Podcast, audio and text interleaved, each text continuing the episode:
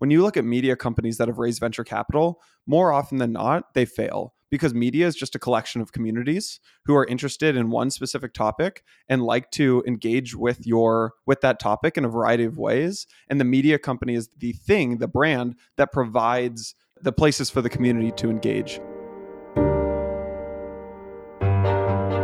everyone, welcome back to Going Deep with Aaron Watson. My guest today is Jason Yanowitz, the co founder of Blockworks. Blockworks is a bootstrapped media company, less than four years old, doing more than 10 million in annual revenue. They have grown so fast, partially on the back of Jason and Mike's execution as founders, partially on the burgeoning, fast growing appetite that investors and finance types have for understanding crypto, and for the acumen that Blockworks has had in launching a podcast network with a bunch of other leading thinkers and voices in the space. I have admired from afar the growth of their company for the last couple years and was really excited to get Jason on the show to not only talk about all that, but also his prognostications for cryptocurrencies in 2022. All of that's coming here for you, so let's get to it. Here is Jason Yanowitz.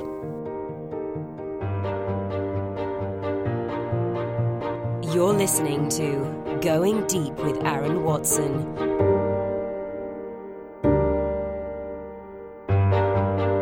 Jason, welcome to the podcast, man. I'm excited to be talking with you. Thanks, Aaron. Excited to be here. So I want to start off, and you know, sometimes I take a spin. I say I'm going to grab the the reins and try to explain the guest's business on their behalf as a kind of jumping off point. But I know that there's kind of been some redefinition of the business over the last couple years, as is kind of par for the course for bootstrapped media businesses. So I actually thought it would make more sense to start with kind of in chapters how you and your business partner Mike have had to redefine the business as you were getting it off the ground. Yeah, I think that's a good place. I mean, I think it might be helpful. We can start right now. So, right now, Blockworks is the go to financial media brand uh, for investors to understand digital assets and crypto, right? So, we have the largest network of investors traditionally from the like the kind of traditional capital markets world who are under uh, trying to kind of dip, either dip their toes into crypto or they've already started allocating to crypto and they're looking to stay up to date with with the industry right? So we have a, a, large news team. We have the largest podcast network in the entire industry with 15 different shows. We have one of the largest newsletters. We have a big webinar business. Uh, we own and operate some of the largest conferences in crypto. So that's today right? Today we have nearly 40 employees. We've you know eight figures in revenue really kind of booming crypto media business. But yeah i mean kind of like you mentioned it was not always that way. So I, am I'm, I'm happy to get into the early days the early story stories the several pivots the revenue falling during covid but you you guide me here. Yeah, so I just think it's helpful to kind of visualize what the stair step is because one of the toughest things for outsiders to really comprehend with any business, whether it's you know a, a wholesaler or a technology company or whatever it is you know there's the concept of the minimum viable product and there's the concept of wow this established like you're saying um, eight figure business here and, and what its kind of full formation is. So my comprehension is that this started as the idea of potentially a consultancy, but in reality, an events business that was your initial on ramp of revenue, then the podcast, and then this kind of like fully fledged news platform with video and some of these other elements. And I, I, I don't know if we need to necessarily like go overly deep on each of those kind of lily pads, but really is is that the optimal way to bootstrap a media company in this day and age as one of the few people that's actually done it? Yeah, I mean, I think the so the early story is um, I, you know, it was 2017. I was following, I'd kind of gone down the crypto rabbit hole and um, I was living with a couple guys at, at that time in New York City. I became convinced that the business that we needed to start was a consultancy to help enterprises understand crypto. By the way, wildly wrong, horrible business for for a like wrong on both fronts. A enterprise blockchain not that real of a thing, uh, and B consulting businesses are really really tough businesses. It's just a grind. Um, but we got one thing right, which was the industry, and so linked up with my uh, now co-founder Mike, um, and we said, you know, let's go start this consulting firm. Mike said, "Great, I'm a consultant now. Here's the one problem: nobody's going to trust us. Why would anyone ever hire us?" Uh, I said, okay, valid point. What should we do then? He said, let's go host an event. Um, and so that's what we did. Uh, we went to, I think it was like Walmart or something or Sears. I forget the actual place. We bought a whiteboard for like 11 bucks uh, and masterminded our, our first event. Uh, and the first event was February of 2018 and really had the goal of bringing the investor, the kind of the traditional crowd to crypto, right? At that time, all of the information in crypto was very retail focused. You had like Crypto Bobby on Twitter, you had like Crypto Panda on Reddit, and like, I don't know, I, I was at the time working at this venture capital firm, or right before uh, that, I was working at a venture capital firm, and like, you tried to get these old older gray haired fund managers to talk about crypto and you kind of got laughed off honestly because you'd send them twitter threads and reddit links. And so our goal was basically to just build the best place for the institutional crowd to understand crypto. We did that in one way which is the only way we knew how to do it which was just by hosting events. Um, so yeah that, i mean we, blockworks started as an events business. Once we got that off the ground uh, we launched the podcast network with this guy anthony pompliano in august 2018 um, that really took off for those who probably know Pomp on Twitter, that was a big success. Um, and since then, we've launched probably 25 different shows. About 15 of the 25 have worked. Um, and we did that for like two years. Honestly, it was good business. Um, we had a big podcast network and big events business. And it wasn't until COVID when things really took a turn. So, flashback to March of 2020, business was booming. We had just had our biggest two months ever, revenue skyrocketing, team growing, COVID hits. Um, and to summarize a long story, revenue fell 80% month over month, right? Things were tough, right? It was like really, really a grind. A lot of our revenue came from events at that point. Um, but we kind of did what anyone does during a tough time is we just went back to our customers and to our audience. Uh, I think we set up, I want to say dozens, but I think it was really over 100 calls with our customers to figure out what they needed. So we spoke with you know financial advisors, family offices, uh, family offices, uh, high net worth individuals, hedge funds, RIAs, venture firms, professional traders, and kind of just learned one thing, which is there still wasn't a great source of information for investors looking at digital assets, right? And so we looked at we looked at every piece of content in the industry. We looked at uh, you know, podcasts, Twitter, Reddit, YouTube, re- uh, research firms, other crypto media sites, mainstream media, and yeah, we really just couldn't find one single source of information that spoke directly to the investment community about crypto. And so, uh, took us about I don't know, maybe eight months to figure this out. We designed a completely new website. We built a completely new website. Uh, and on January 12th of 2021, last year, we launched it to the world, and it's been a big success since. And and so as you think about like just on a on a per unit cost, I'm sure that website build was um, uh, you you were going as as kind of down to the bone as possible, but it was still a, a consequential cost for the business to get that built out as you kind of look at you know something like a like an event there's maybe an event uh, there's a there's a, a, rental fee potentially or if you you know can shake the right hands and make the right deal you can get people in there at, at uh, relatively low cost. Someone who is trying to get it off the ground outside of the concept of you were dead right. You decided to make this investment in the uh, real winter for crypto post 2017 kind of spike. You you you planted the seed in the right field but in terms of a strategy for bootstrapping that thing off the ground is is in hindsight you say well i guess it worked so it was was valid or there really is you know on a, on a kind of per cost basis or a minimum viable product basis the right entree versus potentially starting with the website first and then eventually getting to events i mean i think there's two conversations there right and we can we can get into both of them one is bootstrapping right? Should I bootstrap or sh- should I not bootstrap? And we, we can talk about that. And then the second one is what is the right way to build a media company in 2022, right? And even though we launched this a couple of years ago, we can talk about today. I think there's still a massive opportunity to go build a bunch of uh, media businesses, uh, as specifically niche media businesses, B2B media businesses that will be quite successful. So just touching on the first one first, I think the the VC versus bootstrapping argument has gotten way too caught up in like good versus evil, right? Good versus bad to bootstrap. Um, it, it really just comes down to two things, right? Like, what are the business goals and what am I optimizing for?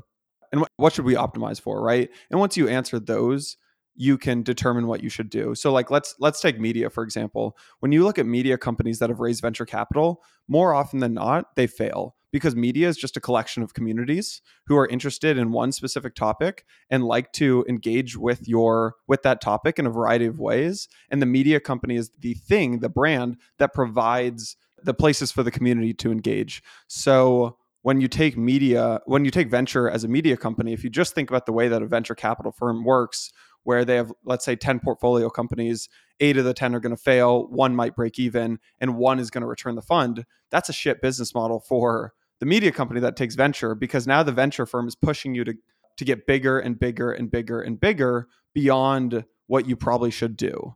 And the most successful media companies stay niche for as long as possible. But when you raise venture money, you get pushed to again go bigger and bigger, which means you have to you're forced to expand outside of your niche pretty early on. So with Blockworks, if we had ever raised venture money, uh, we would have, you know, I'm sure our VCs would have pushed us to go into fintech, right? And then they would have pushed us to go into traditional equities. And then when like GameStop and Robinhood stuff was happening, they would have pushed us to go cover that and get get into meme stocks. That's not and that that would have that would have destroyed the business, right? Because then we're competing against CNBC and, and Wall Street Journal and things like that. So when if, if we were building a software company, go raise a hundred million bucks right out of the gate, right? But that's a software business. For us, we as a media company, like our goal was to get to profitability within 90 days. And so that's what we did, right? We started selling ads and sponsorships and tickets to our events. So that that was kind of the media conversation. Well, to kind of build off of that, one of my favorite books is called Hitmakers by Derek Thompson, and he has this really good framework of what makes for a hit. And and you could say, you know, 20 late late 2017, early 2018 to now, the success to get all the way to an eight figure uh, business bootstrapped would qualify you guys as a hit. Uh, uh, uh amongst an, another a number of reasons, and my interpretation of that is he says you know you to be a hit you have to have this blending of the novel and the conventional. And you even hear that that with like pop music where where they'll sample some past hit that's familiar. So there's this element of familiarity blended with the the new face, the new voice, the new take, whatever the new the new beat is tied to that. And so with you guys, um, I don't know if this is intentional, but the the branding isn't drastically different from Bloomberg um, just in you know seeing the ticker, the aesthetic, the big B. Not to say that you guys are exactly the same, but there, there's an element of familiarity there to a financial audience. But then it's so locked in on the crypto niche in a way that you know maybe some a CNBC or some of these characters at most could dip a toe in, at most could kind of partial off a little corner of their enterprise. You get to sit in that community, sit in that very specific arena, and craft this very kind of effective counter positioning to the other forces out there while being easy to digest for people that come from the outside world. That's my interpretation. Let me let me see what you think of that. I think that's a good inter- uh, yeah, I think that's a good interpretation. I mean, uh, you mentioned that uh, you mentioned the book, right? Hitmakers. I think there's this concept in there called Maya, right? It's like the most advanced yet acceptable. And like basically what that means is you have to kind of hit the bullseye between familiarity and and and futuristic where and so for us it was like we're talking about these for us design was a way to feel comfortable so you mentioned our website like our website uh, we we got a lot of ins- inspiration from the Wall Street Journal and from Bloomberg, and the reason is like when you think about our target audience, we are talking about some some weird stuff, right? Like Sushi Swap versus Uniswap and liquidity provider, like automated market makers, and now we're talking about NFTs and this metaverse stuff, and like goes over most people's head, right? And that's our job to break that down and make sure it doesn't the easiest way to make it feel comfortable for folks is not pushing the boundaries on everything, right? So we push the boundaries on content with the industry that we cover. So that means we need to make sure that the design language and like how things feel is very, very comfortable, right? If we were covering traditional equities, it would be the, it would be flipped, right? Because we'd be covering something that's very, very comfortable for folks. Uh, there's a lot of people who cover equities. We would really have to push the boundaries on what Blockworks was and what it looked like, and we'd go launch a DAO and all this futuristic stuff so that it could differentiate itself. So I think you have to pick one or the other when it comes to yeah to what you do there. Yeah, you exactly hit the nail on the head because I was thinking, you know, there's plenty of people that would want to cover crypto, but then they'd also want to structure the company as a DAO and have, you know, a community token and all these other things. And it just becomes inaccessible with with not enough familiarity for people to latch onto.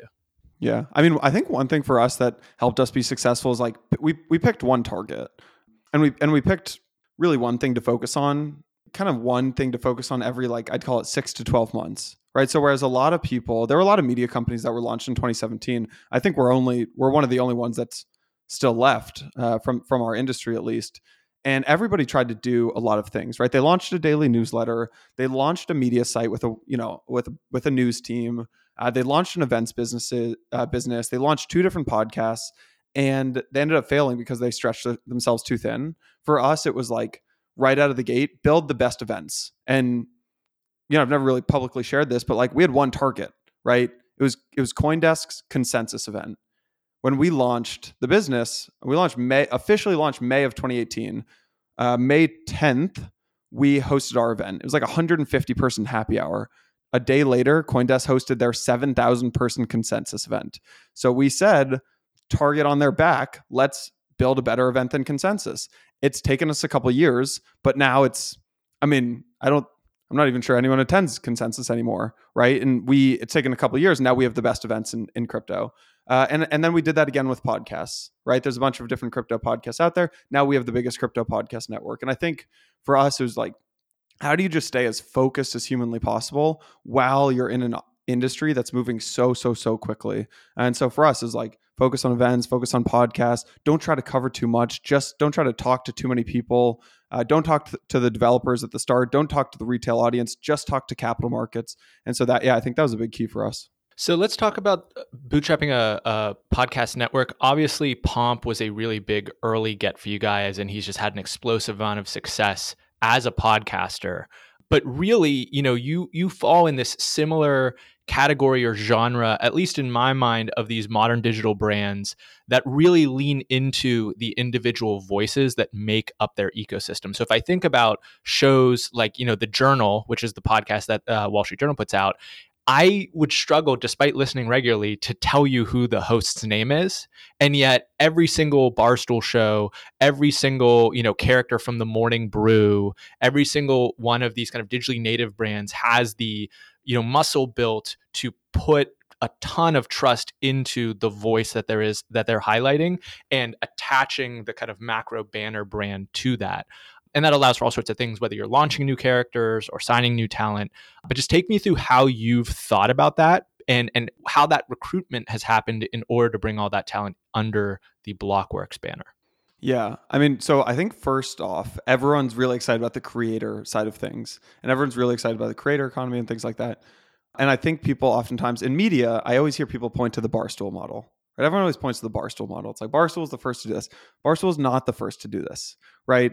There this, this goes back since the beginning of media since there were three different channels on on your television right? And like if you look at um, so we just look at how media works um, and you look at i don't know if your audience is like a cnn or a fox crowd but like cnn it's like wolf blitzer and like jake tapper and then on the fox side you've got like gretchen carlson and like all, all these big sean hannity right? These, these are these are creators right? These are influencers. Bill o'reilly was like the guy bill for o'reilly. all those people yeah, exactly Exactly. And so I think what we just said is like, how can we give them a platform?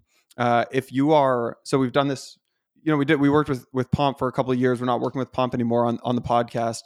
Um, but we're working, you know, there's a, a bunch of different big podcast hosts out there. They want to create content. They're really good at marketing and creating content. What they don't want to do, they don't want to send invoices. They don't want to get on sponsorship and advertising sales calls. They don't want to go create a media kit. They don't want to go transcribe their podcast. They don't want to go find guests. So we take care of all of that. At the beginning of Blockworks, you know, we kind of called it a podcast in a box, right? And we worked with folks like Ryan Selkis, Meltem Demirors, Joe Carlson, Scott Melker, Charlie Shrem, and built podcasts with and around all of these people. And for them, it was amazing because they could sit in front of a mic and make a half a million a year. For us, it was also amazing because it allowed us to never take venture capital money. The podcast business spit off this cash flow that it allowed us to bootstrap the business. The counter to everything I'm saying is it's not an amazing business model. It's not an amazing business model because sometimes you don't own the IP and you don't actually own the content. So the biggest focus for us moving forward, uh, we launched three shows last year, in-house podcasts, our first in-house podcasts that are owned 100% by Blockworks. They're operated by Blockworks employees. Uh, and they are, and that's the big focus uh, over the next couple of years is is bringing talent in house, continuing to pro- provide a platform for these uh, creators and influencers, uh, but but kind of aligning incentives better for Blockworks and the and the creators. And really, you know that that brings me to two examples to mind. Um, the first is is more abstract, which is Danny Meyer and the Union Square Group, and all the way down to sh- owning Shake Shack. And there's this beautiful blog post about how he's created this massive vertical ladder for someone that wants to be in food, but maybe starts off as a fry cook in Shake Shack and can literally work their way up, not quickly, but all the way up to working in a Michelin star restaurant as an executive chef if they're willing to kind of put in the hours because he's stratified from you know the the kind of broadest low end solution all the way up to the kind of high end creme de la creme and uh, giving real legibility into your ability to climb through that ladder. And then in the media space, you've got the Ringer, where they have the Ringer NFL show, the Ringer NBA show. But if a talent, an individual talent, builds enough kind of credibility within that ecosystem, then they get to spin out something where they probably have more economic upside. And because the Ringer as a platform is what was involved in the launch, there's still that kind of upwards trajectory. Whereas in the early days, you guys need to kind of draft off of these other brands to get some momentum, but now you have the platform to be able to deliver that. Exactly. I mean, you you hit the nail on the head. Like we leveraged other people's platforms to build our brand when nobody knew Blockworks, right? When we got into crypto, it was like uh, there were two media companies. It was CoinDesk and Cointelegraph. You had like two scrappy young 20s people who are like telling other people that there's this third media brand Blockworks that they should care about. Who are they to listen, right? But now that we leverage, when you leverage other influencers, it really helps. I think one of the keys, though, with working with outside like creators and influencers, if you're a, media company kind of doing this, is what we've learned is that there's not one model, right? And so you have to it's it's kind of tough to scale, but I think you when you hear on Twitter, it's like you have to give the creator 100% of the power. You give the influencer 100% of the power. And oftentimes what we've learned is they don't actually want that. Right? They don't want to sometimes run their own business. They don't want to run their finances and their operations. And so, as a media company, there's a lot of room to run if you actually just give them a platform and you're quite flexible there. And so we have we've had shows that have been running for 2 3 years because of just our flexibility there. Right on. Yeah. The Going Deep podcast is underwritten by Piper Creative. Shooting, editing, and publishing quality content is overwhelming. We make it easy so you can save time, build your brand, and grow faster. Say hello at pipercreative.co. So I want to switch it up here. Um, one of my favorite recent threads that you've posted um, was how to find a job in crypto. And as many as there's, you know, we have listeners who are entrepreneurial and, and thinking of the next thing that they're going to start. There's a whole lot of people that want to be in startups. They want to be in the kind of macro upward trend and maybe don't necessarily know how to do that. I actually have a couple people close to me that are literally in the middle. I've sent them the thread because they're in the middle of you know some sort of career change, trying to uh, strategize that. So, what are some of the big themes that you're seeing as someone who has connections to all sorts of companies across the crypto ecosystem that would make someone you know more appealing or just help them get their foot in the door? Yeah, I, I think I'd preface this by saying the big thing to understand is every every crypto company is doing phenomenally well right now right? The amount of capital that's been raised in, in this industry over the last 12 months is completely bonkers. It's like upwards of 20 30 20 30 billion i think is the number. And because of this every single company is hiring. Uh, so if you ask any founder like what is your main challenge? Go ask 10 founders in crypto what's your main challenge including blockworks. Uh, 10 out of 10 again including myself will tell you that it's finding talented people to join us I think one of the problems with crypto is there are a lot of people who care about it uh, because they might have like a thousand bucks in Bitcoin. That doesn't necessarily mean they're talented. So one of our problems, we get we get literally hundreds of inbounds every single day. The problem for us becomes how do you filter the noise uh, from the signal? And so I think if you aren't getting a job when everyone is hiring, like here here are a couple like kind of tangible reasons. One is uh, like sloppy outreach. I'm honestly surprised, Aaron, how many people just like spell our name wrong or have typos in their emails, and that I think we can discredit like 50% of the people just from that. So you have to make your first impression sharp. Uh, the second one is kind of like rambling outreach, right? Again, we receive hundreds of inbounds for every role. Write five sentences total on your background, why you'd be perfect for the role, experience with crypto. That's it. Like we get so many seven paragraph emails, nobody's reading that. Uh, the third is lack of crypto experience. And I think people kind of misunderstand what this means. You don't need to have worked in crypto. You do need to demonstrate your crypto knowledge, right? You don't need to have worked in crypto, but if you don't if you haven't worked in crypto, you probably should have used Uniswap or like I don't know, staked on Lido or deposited assets on Aave or Compound, right? Just to demonstrate your crypto knowledge. And then I think the fourth is just like a lack of tactical experience. I think there are a, lot of people who want to work in crypto. Maybe they're coming from like a non like SaaS or software or tech job. Maybe they're a college grad or they're a chef or a sports coach or a teacher. Um, and for that, I'd really recommend two things. Like one is just get involved in a DAO, like any DAO, just start c- contributing and building a brand. And the second is like get on Twitter. Uh, there's this great post, I don't know if by another podcast host, Patrick O'Shaughnessy, he said there's still a need for more great writing and podcasts, right? He said, I never run out of TV to watch uh, because we've reached saturation there, but I always run out of great detailed writing and worthwhile podcasts. If you're early in your career, uh, it's smart to outlearn and then out teach everyone in a niche. And right now, hands down, the number one way to get a job in crypto is by learning and teaching people in public. So that's I don't know. That's take take it for what it is, but like I think that's a little bit of uh, feedback for folks who are looking to get a job in the space. So literally last episode we interviewed Wes Kao of Maven and of the top 10 cohort based courses that they ran on their platform last year, I think three of them were like crypto or Web3 um, adjacent. So I think that that's also like there's plenty of people listening who right now, even you, when you said joining a DAO or or some of those other like strategies, like that just seemed daunting. And I know that there's Googling and Reddit threads to go down, but some people kind of want the kind of more curated tour. I think that you know being willing to make an investment like that and i know that's not possible for 100% of people is one of the gateways to do that. What do you think of that? What do you think about, the, about those online courses? I mean I, I like them. I just think um, i'm trying to think of the like least uh, prohibitive methods. And so here here's the number one way that i would get if i was 22 or maybe uh, later in my career but like doing a big career transition i wanted to work in crypto here's the here's what i'd do i would go i'd pick a hyper niche thing within crypto like I would pick gaming guilds.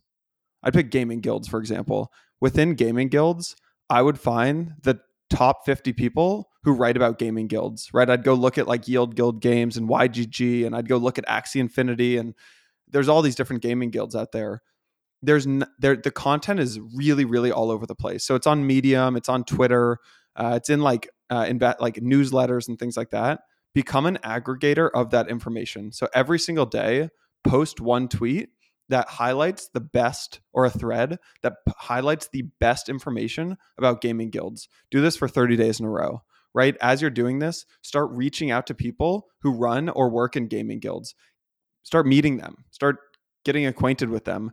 Use their info in then you know use their info in your in your threads or in, in on your Twitter posts. And again, I think Twitter is the best way because the entire industry lives on Twitter. Then start writing your own, right? You've now worked on gaming guilds for 30 days in a row aggregating all this information. Write your own medium post. Go write it on mirror right? Like a crypto native uh, medium. Uh, and honestly i think that's the best way. So we i mean there are dozens of people like, like that who we've hired and our competitors have hired. They have no resume. They're not on linkedin. They just have some a couple of solid twitter threads and that's their in for an interview and then they interview well so yeah, check out uh, Nat Eliason and Crypto Raiders if you're trying to source the, that first initial 50 list too. He's the man. Yeah, Nat, Nat is great. So let's kind of transition here towards the back half. Your view. So you you sit at a really interesting intersection of information, um, being able to digest lots of news about the industry generally, access to a whole lot of thinkers, and I would actually actually before we get into that, just a fun one how do you manage listening to podcasts? If you have that big of a podcast network that you're responsible for how do you actually manage your attention and not offend the people in the network that you haven't listened to their show recently?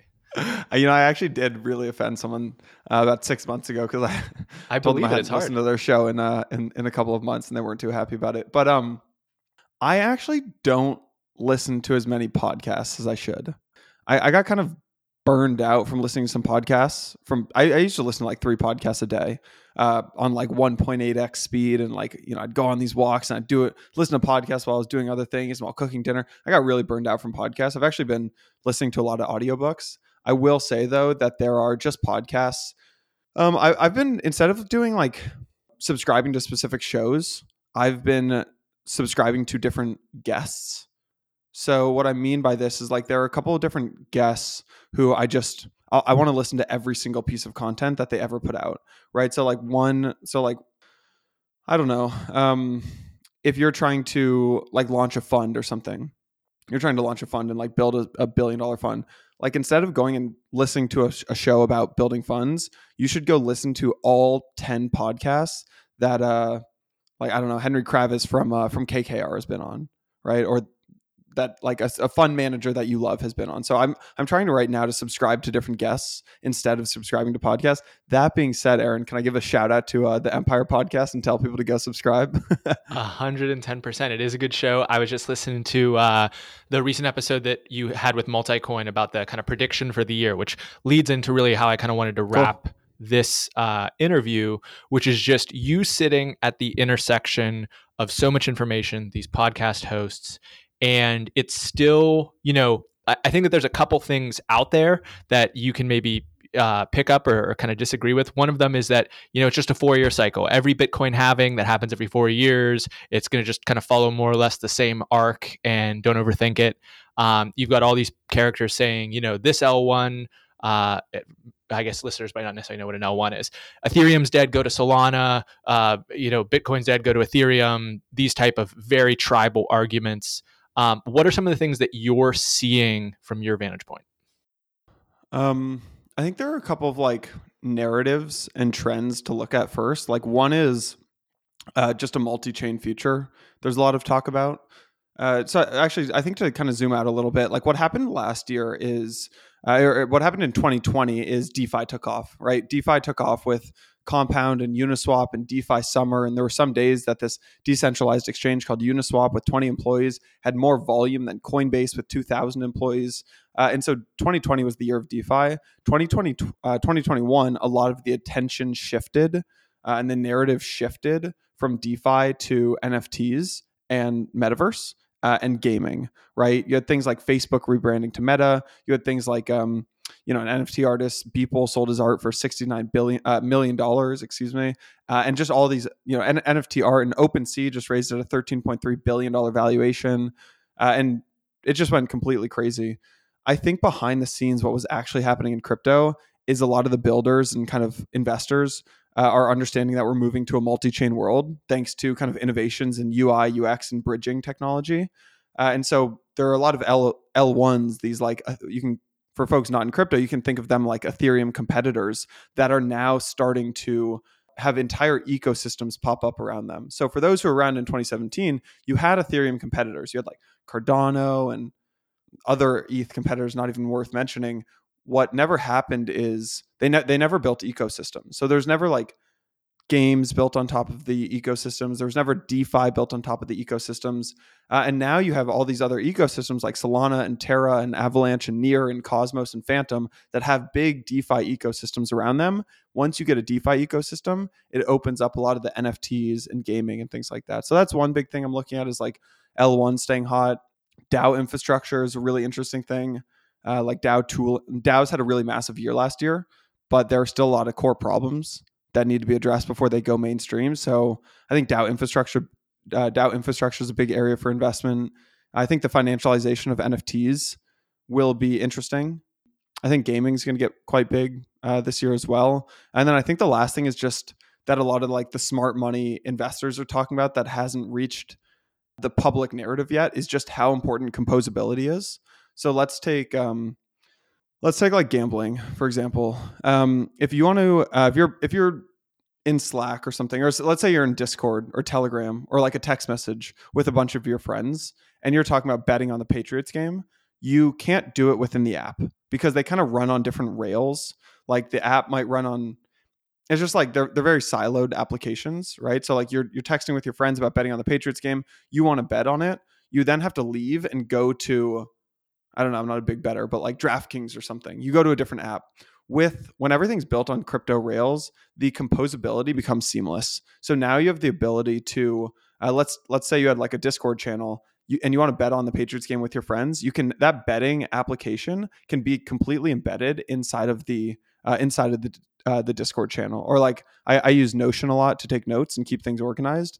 Uh, let's say I want to vote on on-chain governance for for a DAO. Instead of leaving Notion, to or the Slack channel to go vote on Snapshot, which is how people vote in the on like on on-chain stuff uh, on on governance. You could actually vote inside of the Slack channel for an on-chain thing because Slack and Notion are getting rebuilt on on uh, on chain. So I don't know. I could blabber on for a while about what I think is coming this year, but that's kind of a highlight.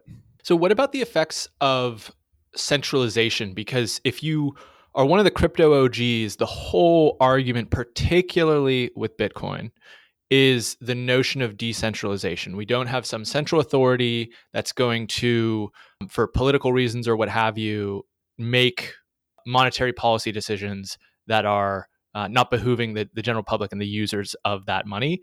And what I see, whether it be something like Solana that just doesn't have the same kind of fundamental decentralized nature, is making that trade off for speed, or just the fact that most users are interfacing with this technology via OpenSea, via Coinbase, yeah. via some of these centralizing forces. What is your perception of that? There's a long conversation to be had around that, or there's a really there's a two sentence thing, and I, I'll give you the two sentence thing right now we're at a middle ground, right? Where there's a lot of decentralized things that are getting almost traded on centralized things. And this is like this is called like CeFi, right? There's like DeFi and then there's CeFi and then there's we I, these are like terminology in the in the in the industry. It's like TradFi is like all the JP Morgans of the world. There's DeFi, which is these like completely decentralized applications. And what's ended up happening is that CeFi, centralized finance, is getting built out and, and booming, right? Like OpenSea and Coinbase and these kind of things. There's one reason for it, and it's block space. Uh, so in and you can kind of think of uh, you can make the comparison to Netflix because I feel like this is a story that a lot of people know. Uh, in in uh, in order to make everything decentralized and have all of these things run on de- uh, like on decentralized protocols, you need to open up the block space a lot. You need you almost need like you can think of it like bandwidth right? And so the comparison to Netflix is in 2000, Netflix was a DVD business. Uh, their CEO, Reed Hastings, knew that streaming was the future. There's a really well known story here. He knew that streaming was the future in the late 90s, uh, but he also just knew that bandwidth was limited. So every year he would kind of wait, wait, wait. And then finally he pulled the trigger and said, okay, bandwidth is here. Let's move to streaming and get rid of the DVD business. In you know 20 years later a lot of these web3 entities are are like partially centralized, I'd call it. They're partially decentralized and partially centralized. Everybody knows in crypto knows that decentralization is the future. Everybody's working towards that goal, but the block space is limited in the same way that in 1998 the bandwidth was limited. So, I mean, I think it's the goal of a lot of these founders, but eh, at a certain point you need the technology to improve in the same way that you needed bandwidth to improve. Got it. Yeah, it was just an interesting, interesting theme, and I think it makes sense that uh, you can't jump all the way across the the cavern in in one go. You got to build a bridge to be able to get to the other side. Um, yeah. Jason, this has been fantastic. I want to aim towards asking my standard last questions, uh, but before I do that, anything you were hoping to share today that I didn't give you a chance to? Uh, I think the main thing is just like tying it back to that that hiring thread. Like there is something in crypto. Crypto is now big enough that there is something for everyone right? If you're an artist or a creator, go launch your own NFT. Go launch. If you're, you know, a musician, go create a music NFT. Uh, if you are a trader, jump into one of the trading firms. If you are a builder or an engineer, come build something. Uh, the, the space is really big enough that a everyone can find a passion, whether it's NFTs or metaverse or gaming or trading or finance or entrepreneurship or building companies, uh, and then b uh, there's a job for everyone. So whether you're a sales guy or a, a marketer or an engineer or a designer or a video producer, right? There's really something for everyone. So I think that's that's my last take. Thought. Recruiters too. It sounds like. And recruiters, we definitely need some good recruiters to come in. Yeah. Yeah.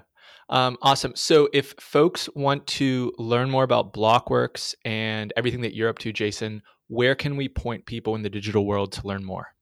if I mean, if people want to get in touch with me, I'm pretty open. My DMs are open on Twitter at Jason Yanowitz. Um, our website is blockworks.co. We have a newsletter. Um, if you subscribe to the newsletter and reply to it, I will see it and I will respond to you as well. So subscribe to the newsletter, blockworks.co. Uh, and I'm on Twitter too. So hit me up there. Beautiful. We're going to link that in the I also notes. have a podcast that I want to plug, which is Empire Podcast. Sorry for uh, coming on and plugging.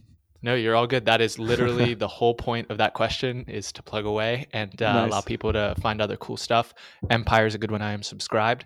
Uh, we're going to link all that in the show notes. It's available in the app. We're probably listening to this right now or at goingdeepwithaaron.com slash podcast for every single episode of the show. But before I let you go, Jason, I would like to give you the mic one final time to issue an actionable personal challenge to the audience. My thought here is the world moves too quickly by to learn by reading. Right, the world moves far too quickly to learn by reading. The key is to play the game. So, go trade on Uniswap, take a loan out on Aave, buy an NFT. Hell, it doesn't even have to be crypto. Right, go play a game on Roblox. Uh, go attend a Fortnite concert. Make a video on TikTok. Um, I think just for the the pessimists out there, right, the trend is your friend. Your friend. Stop fighting it. Get in the game. I love it. Uh, this was awesome, man. Thank you so much for coming on the show. Thank you, Aaron. Enjoyed it. We just went deep with Jason Yanowitz. Hope it out there has a fantastic day. Hey, thank you so much for listening to the end of my conversation with Jason. If you want to go if you want to go deeper into the world of crypto and understand how some of these projects get started independently and achieve multi-billion dollar market caps, it's such an insane, insane period of time. Uh, I want you to check out our past interview with Stephen Tse., the founder of Harmony, a layer two protocol. We talked about layer ones in uh, in this interview. It's a layer two protocol that connects some of these blockchains together. He talks about its origins and how he has bootstrapped that company and how he has fundraised for that company and how he has fundraised that project and a whole lot more. Check it out, and we'll have more interesting crypto conversations coming real soon. Thanks for listening. Connect with Aaron on Twitter and Instagram at Aaron Watson 59.